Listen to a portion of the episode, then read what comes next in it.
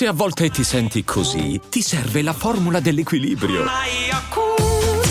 Yakult Balance, 20 miliardi di probiotici LCS più la vitamina D per ossa e muscoli. Daily Cogito. Svegliarsi per pensare oppure pensare per svegliarsi. Ogni mattina, dal lunedì al venerdì, con Ric Dufer.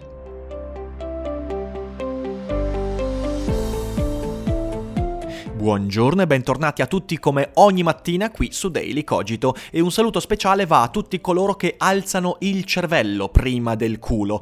Perché ieri ho ricevuto vari messaggi di persone che mi dicono di ascoltare Daily Cogito ancora sotto le coperte prima di alzarsi dal letto per andare al lavoro oppure a scuola. È un'ottima decisione perché svegliare il cervello prima di alzarsi dal letto ci evita cose spiacevoli come inciampare sulle coperte spaccandosi la testa sul comodino oppure sbattere il mignolino sullo stipite della porta andando in bagno e quindi Daily Cogito ci evita di scavarci la fossa all'inferno a suon di bestemmie. Ottima decisione, è una cosa che mi diverte tantissimo quando mi raccontate come, dove e quando ascoltate Daily Cogito, soprattutto le situazioni più assurde, quindi scrivetemelo in privato su Instagram e io mano a mano pubblicherò le cose che mi mandate e i messaggi che mi scrivete. È molto divertente, ma adesso veniamo a noi.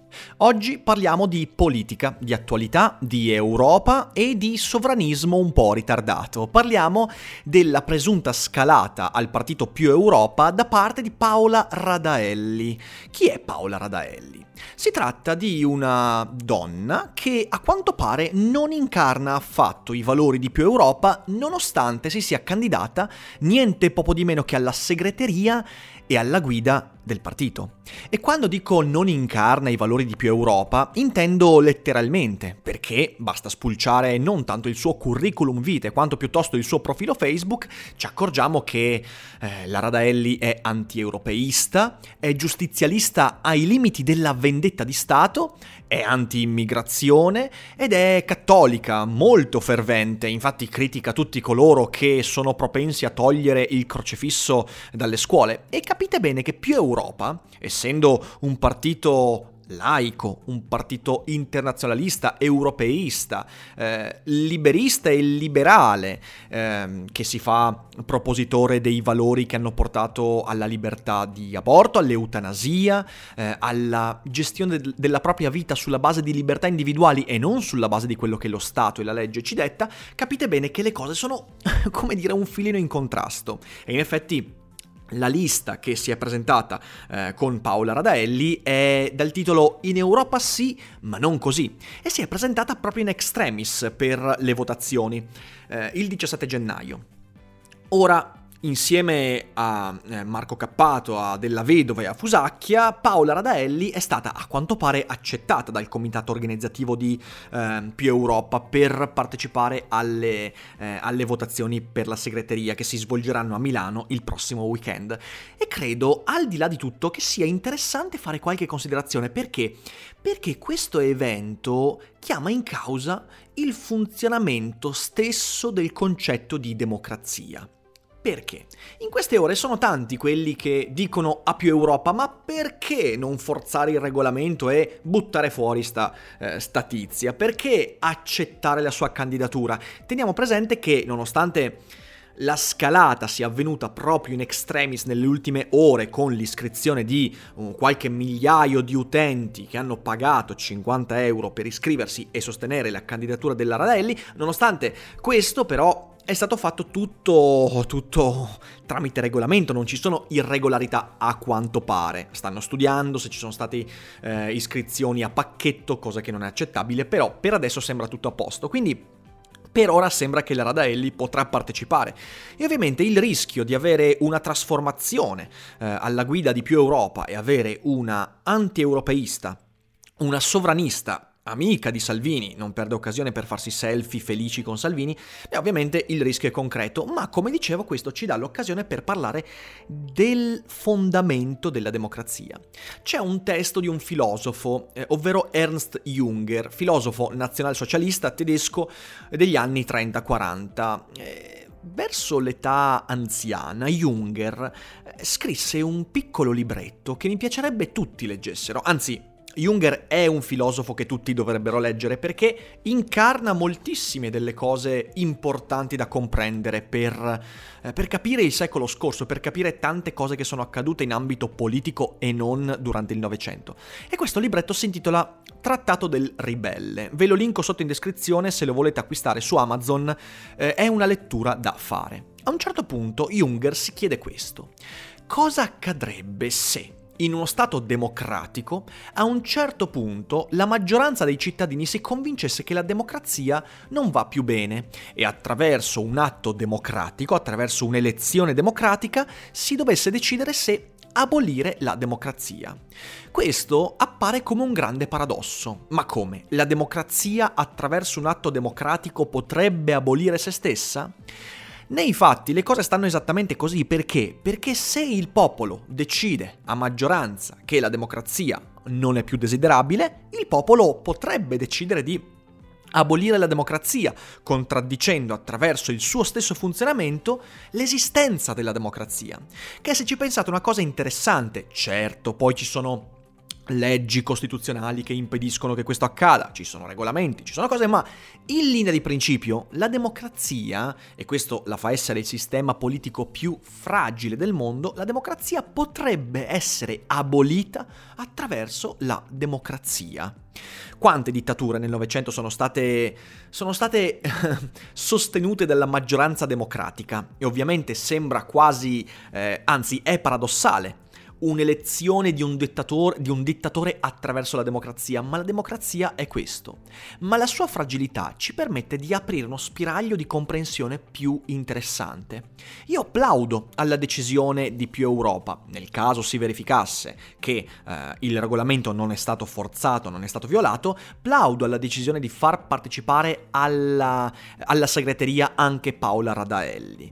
Per due motivi principalmente. Il primo è più triviale, perché credo che sia un ottimo modo farla partecipare di acquisire denaro, cioè in effetti, se ci pensate, questo eh, rappresenta un po' il ritardo mentale di alcuni sovranisti. Attraverso l'iscrizione di questi utenti a sostegno della Radaelli, utenti che non sono stati in sufficiente numero da farla arrivare in cima alla lista, perché comunque il, mm, quello in testa attualmente sembra comunque essere Marco Cappato. Eh, e quindi più Europa ha acquisito denaro, perché ogni utente ha dovuto pagare 50 euro. Ora ci sono alcuni che dicono, eh ma potrebbe essere un'azione eterodiretta, cioè qualcuno, un investitore occulto, potrebbe aver pagato un sacco di soldi utilizzando bot per spingere la candidatura, ma ci sono due obiezioni in questo caso. La prima è che se fosse realmente così, eh, se ci fosse stato un investitore occulto, una eterodirezione di questa azione, eh, si sarebbe partiti molto prima del 17 gennaio, in maniera che non fosse così chiaro e palese eh, il fatto della scalata. In secondo luogo, è probabile che ci sarebbero stati molti più uh, utenti, molti più sostenitori, quindi la Radelli sarebbe arrivata, non dico oltre Cappato, ma almeno al secondo posto, oltre Fusacchia e della Vedova.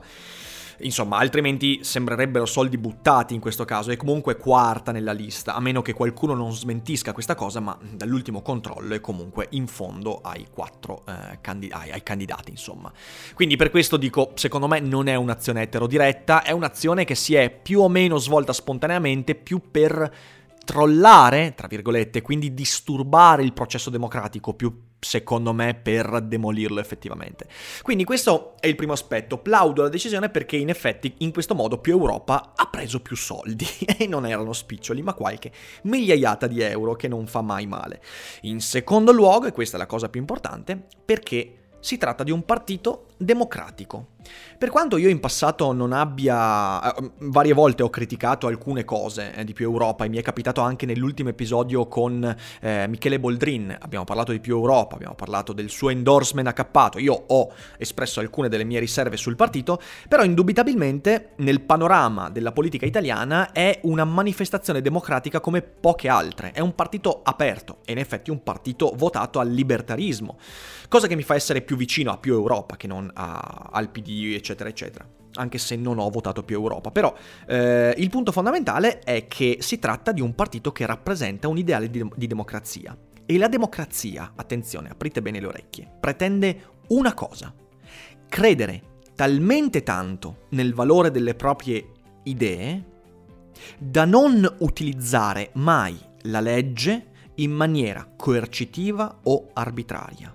Cioè, la democrazia pretende una responsabilità talmente vasta, talmente profonda, talmente pesante, che io non posso appellarmi alla legge o ad espedienti, espedienti giudiziari o peggio a stati di eccezione per sovvertire un evento che si sta scatenando in maniera democratica, perché? Per quanto possa essere odioso, la candidatura della Radaelli si sta svolgendo in termini democratici.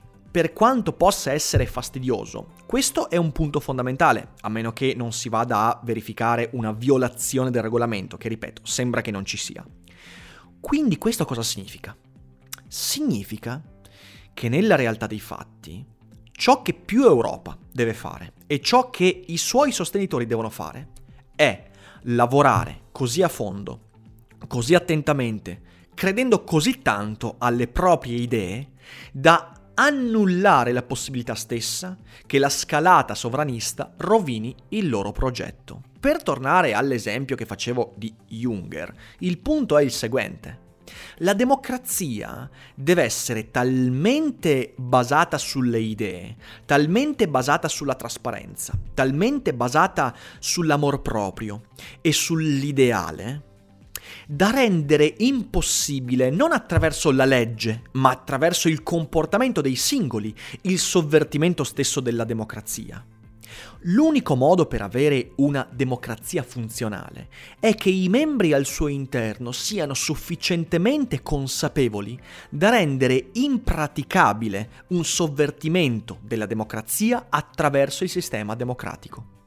Credo che questa sia la lezione che questo evento di attualità politica ci propone.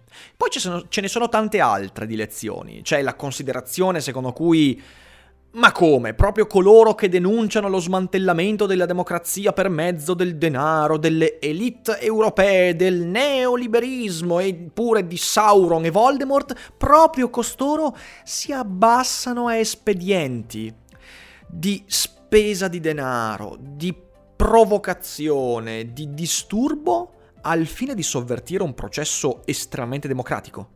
Beh, questo non fa che denotare la coerenza che è un colabrodo di queste compagini politiche, che sono democratiche solo finché va bene loro, poi nella realtà dei fatti sono autoritarie, sono addirittura dittatoriali e oppressive. Si dimostra insomma con questo evento come di che pasta politica, filosofica e umana siano fatti questi ritardati de- della democrazia, perché veramente qui si tratta di ritardo, spendere soldi per disturbare un procedimento democratico, però facendo del proprio vessillo la protezione della democrazia attaccata dalle elite del Bilderberg, della Trilaterale, di Soros, di Rothschild, eccetera, eccetera. Ma andate a cagare, ragazzi, andate a cagare, finché mi ricordo. Comunque, detto questo, scusatemi per lo sfogo, ma ci stava, perché anch'io mi sono sentito disturbato da questo evento. Anch'io mi sono detto, cavolo, forse più Europa dovrebbe appellarsi a uno stato di eccezione. Siamo sotto attacco, dobbiamo proteggerci. E poi mi sono detto, no, no, la democrazia la vera democrazia deve spingere attraverso questo evento i sostenitori di più Europa, quelli che aderiscono a quei valori, ad agire ancora meglio, ancora più convintamente, ancora più uniti, ancora più coerenti con le proprie idee, che sono idee di libertà, di libertarismo, di liberalismo, di laicità, di internazionalismo e tutto quanto. Che siate d'accordo o meno con le idee di più Europa, però io lancio questa chiamata alla democrazia vera L'unico modo per proteggere la democrazia è nell'azione consapevole, libera di ogni suo membro. E quando questi sono il 50% dei membri, si rischia di cadere nella tirannide. Quando questi cominciano ad essere il 99% dei membri, ma 99% non coercitivamente convinto del valore della democrazia o delle idee, ma liberamente aderente a un sistema di valori, allora lì l'altro 1% se ne può, come dicevo così in francese, andare a cagare. Detto questo, io spero che questo approfondimento eh, sia risultato interessante. Con un commento potete, dir- potete, dirmi cosa ne pensate. Io sono ben contento di discutere con voi fra i commenti e condividete l'episodio per far conoscere Daily Cogito a quanta più gente possibile, anche a sovranisti dell'ultima ora che hanno bisogno di una lezione di democrazia. Io vi auguro una buona giornata, vi abbraccio tutti e non dimenticate che non è tutto noia ciò che pensa. Hiring for your small business? If you're not looking for professionals on LinkedIn, you're looking in the wrong place. That's like looking for your car keys in a fish tank. LinkedIn helps you hire professionals you can't find anywhere else, even those who aren't actively searching for a new job but might be open to the perfect role. In a given month, over 70% of LinkedIn users don't even visit other leading job sites. So start looking in the right place. With LinkedIn, you can hire professionals like a professional. Post your free job on linkedin.com slash achieve today.